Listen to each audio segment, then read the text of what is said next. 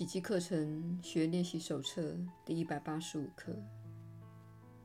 我要的是上主的平安。只说出这一句话不算什么，但真心说出这一句话，则代表了一切。只要你能够真心的说出这一句话，即使只是短暂的一刻，你是不可能陷入任何一种哀伤的。不论你是何时或处于什么样的境界，天堂会全面重现于你的觉识之中。你会彻底地忆起上主，你会亲眼看到整个造化的复活。如果能够真心的说出这句话，表示这个人已经痊愈了。他不可能沉迷于梦境，也不可能把自己当成一个幻梦。他不可能造出一座地狱，还把它当真。他要的是上主的平安，而这原来是他的天赋权利。只要这是他所要的一切。上天就会赐给他这一切。不少人说过这一句话，但是很少人是真心的。你只需要抬眼看看周遭的世界，就能确定这种人实在少得可怜。世界上只要有两个人能够异口同声地借着这一句话说出自己唯一渴望的话。这个世界就会彻底转变。两个心灵只要同心一意，他们的愿力就会变得强大无比，直抵上主的旨意。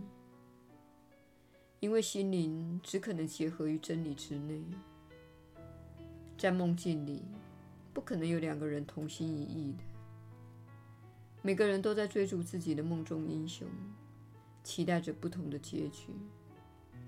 输方及赢方风水轮流转，输输赢赢全凭几率，只是外在形式会因时因地而有所不同而已。人在梦境中最多只能委曲求全，他有时会装出与人结合的模样，那只是外在形式而已。梦境容不下真正的意义，因为做梦的目的就是要你苟且偷生、委曲求全。心灵是无法在梦里结合的，他们只会讨价还价。试问，世间有哪一种讨价还价的交易能够带给上主的平安呢？幻象一定会侵入其内而鸠占鹊巢。昏睡的心灵既然只能苟且偷生，为了维护自己的利益，又不能不牺牲他人，这种人还能听得到上主真正想要说的话吗？你如果真心的想要得到上主的平安，就等于声明你愿意放弃一切的梦境。凡是追求幻象，而且想尽办法打造幻象的人，不可能真心说出这一句话的。他会追寻幻象，直到看出他们全都差强人意为止。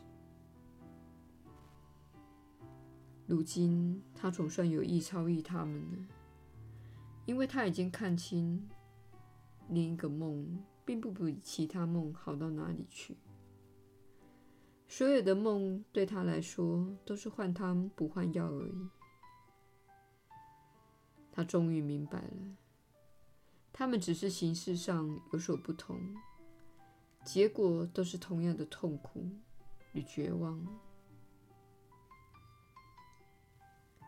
真心渴望平安胜于一切的心灵，必须与其他的心灵结合，因为那是获得平安的唯一途径。只要平安的愿望是出于真心，上天一定会指引迷津，而他所给的指示一定是每个诚心寻求他的人都能够懂的。只要他的祈求是诚心的，不论他需要哪一种课程，上天都会为他量身打造，使他绝无误解的可能。他的祈求若非诚心诚意，不论课程采用哪一种形式，他都不会接受，也不会学到任何东西的。我们今天的练习就是要确认一下，我们说出这一句话时，是否发自肺腑。我们要的是上主的平安，这并不是痴人说话。说这一句话，绝非追求另一种梦境。他不再委曲求全，也无意讨价还价，或心里存着几分侥幸。也许在所有梦境幻灭之后，还有一种梦想是可能成真的。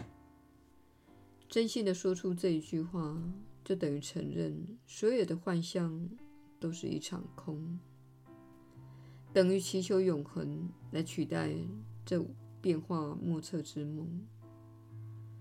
人间梦境，好似能带给人不同的东西，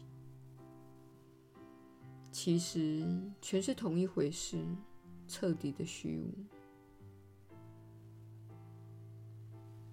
今天好好的练习吧，仔细审查一下内心，找出你仍然执迷的梦想。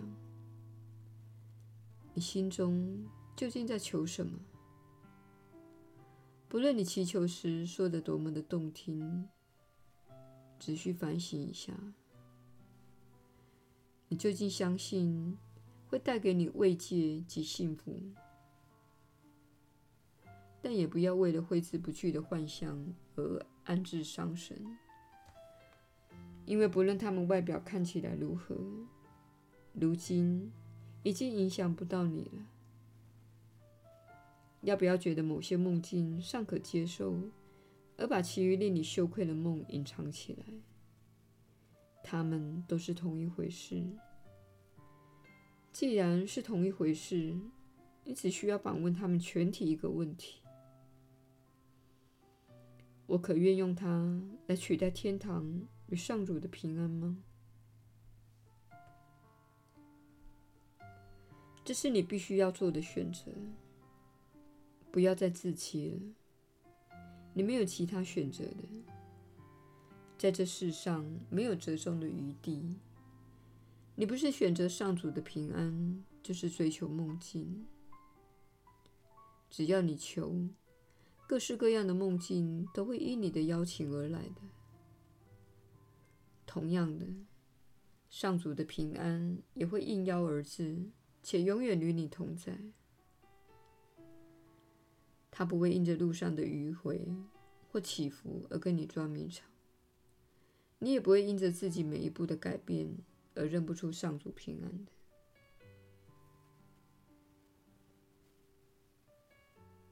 你要的是上主的平安，所以好事仍在做梦的人要的也是这个。为了他们，也为了自己的缘故，你提出这唯一的祈求，而且发自肺腑。如此，你才能进入他们真心的渴望，并把你的意愿融入他们最深的渴望里面。你也不时感到欲振乏力。目标摇摆不定，不敢确定自己要什么，该去哪里寻找，该向何处求助才对。其实祝愿早已经来临了，你难道不愿透过旅人分享，使他得以在你身上发挥大用吗？凡是真心追寻上主平安的人，绝对不会空手而回的。因为他不过是要求自己别再自欺，也不再排斥上主对他的旨意。他所要求的，如果是自己已经拥有之物，这一愿望怎么可能落空呢？他想要的答案，如果正是他要给人的礼物，怎么可能得不到答复呢？上主的平安真的非你莫属。平安是为你而造的，是造物主给你的恩惠，是他的永恒礼物。你所求的不过是他本来要给你的，你怎么可能求而不得呢？而且，你祈求之物，岂会只给你一人？上主的礼物必然是人人共谋其利的。这一属性使得上主的恩赐与其他企图取代真理的梦境显得泾渭分明。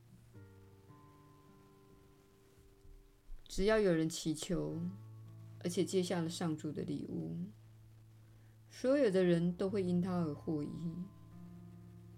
没有人会受失落之苦的。上主的恩惠只有结合的能力，夺取对他而言是个毫无意义的观念。当这观念对你也失去意义时，你才能够肯定自己已经分享了他唯一的旨意，而他也分享了你的旨意。那时你会知道，你与其他弟兄也共享同一旨意，他们的意向成了你的意向。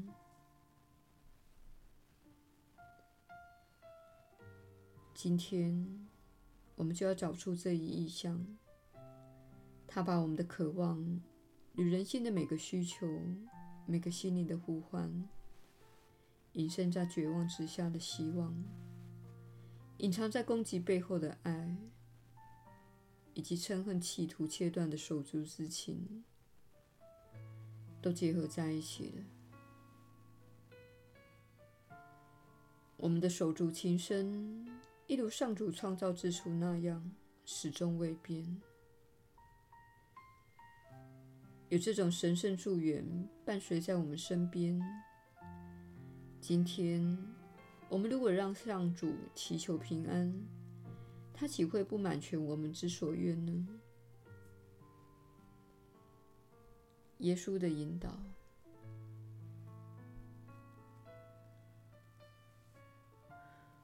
你确实是有福之人。我是你所知的耶稣。没有任何的事比达到心里的平安更美妙了。上主的平安，乃是你们都在寻求的东西。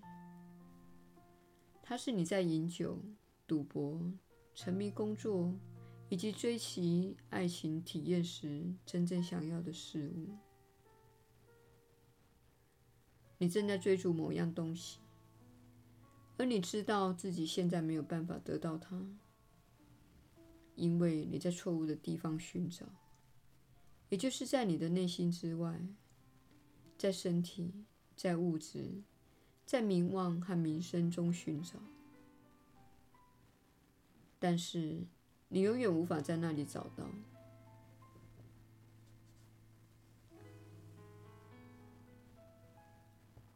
小我之心领你走向了千万条，这路永远无法满足你。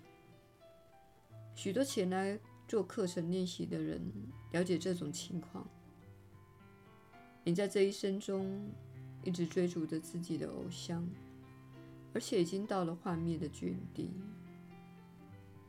你知道另一具身体无法满足自己，你一部车子无法满足自己，你一种美食无法满足自己。即使你可能沉浸在这些事物中，但不再受到这些幻象所蒙骗。你已经感到幻灭了。当你知道幻象毫无价值，明白自己不想要在世界提供的这些东西时，你看似活在一座沙漠中，其实那不是一座沙漠，而是反向的道路。往内心探索是很丰富的经历。追逐世界的偶像，则是很无谓的经历。须知，你能熟悉自己的内在景观，包括你的创造力、灵感、爱、喜悦及热忱，乃是这趟内在探索旅途中免费赠予的美妙礼物。这趟内在探索深具价值，因为它能带来上主的平安。有朝一日，你将学会不再争论。你不需要与任何人争论，不需要追逐任何东西。你会发现自己快乐且平安地度过人生的每一天。那时，你才会发现。自己过去所玩的种种游戏是多么的愚蠢，多么的浪费精力，有时还很浪费金钱。一旦有这样的领悟，你便能安静地坐在后院的椅子上，安居家中，体验到上主的平安。同时，你的内心宁静安详。身群愉快，你一无所求，一无所需，心里知道一切本当如此。我是你所知的耶稣，我们明天再会。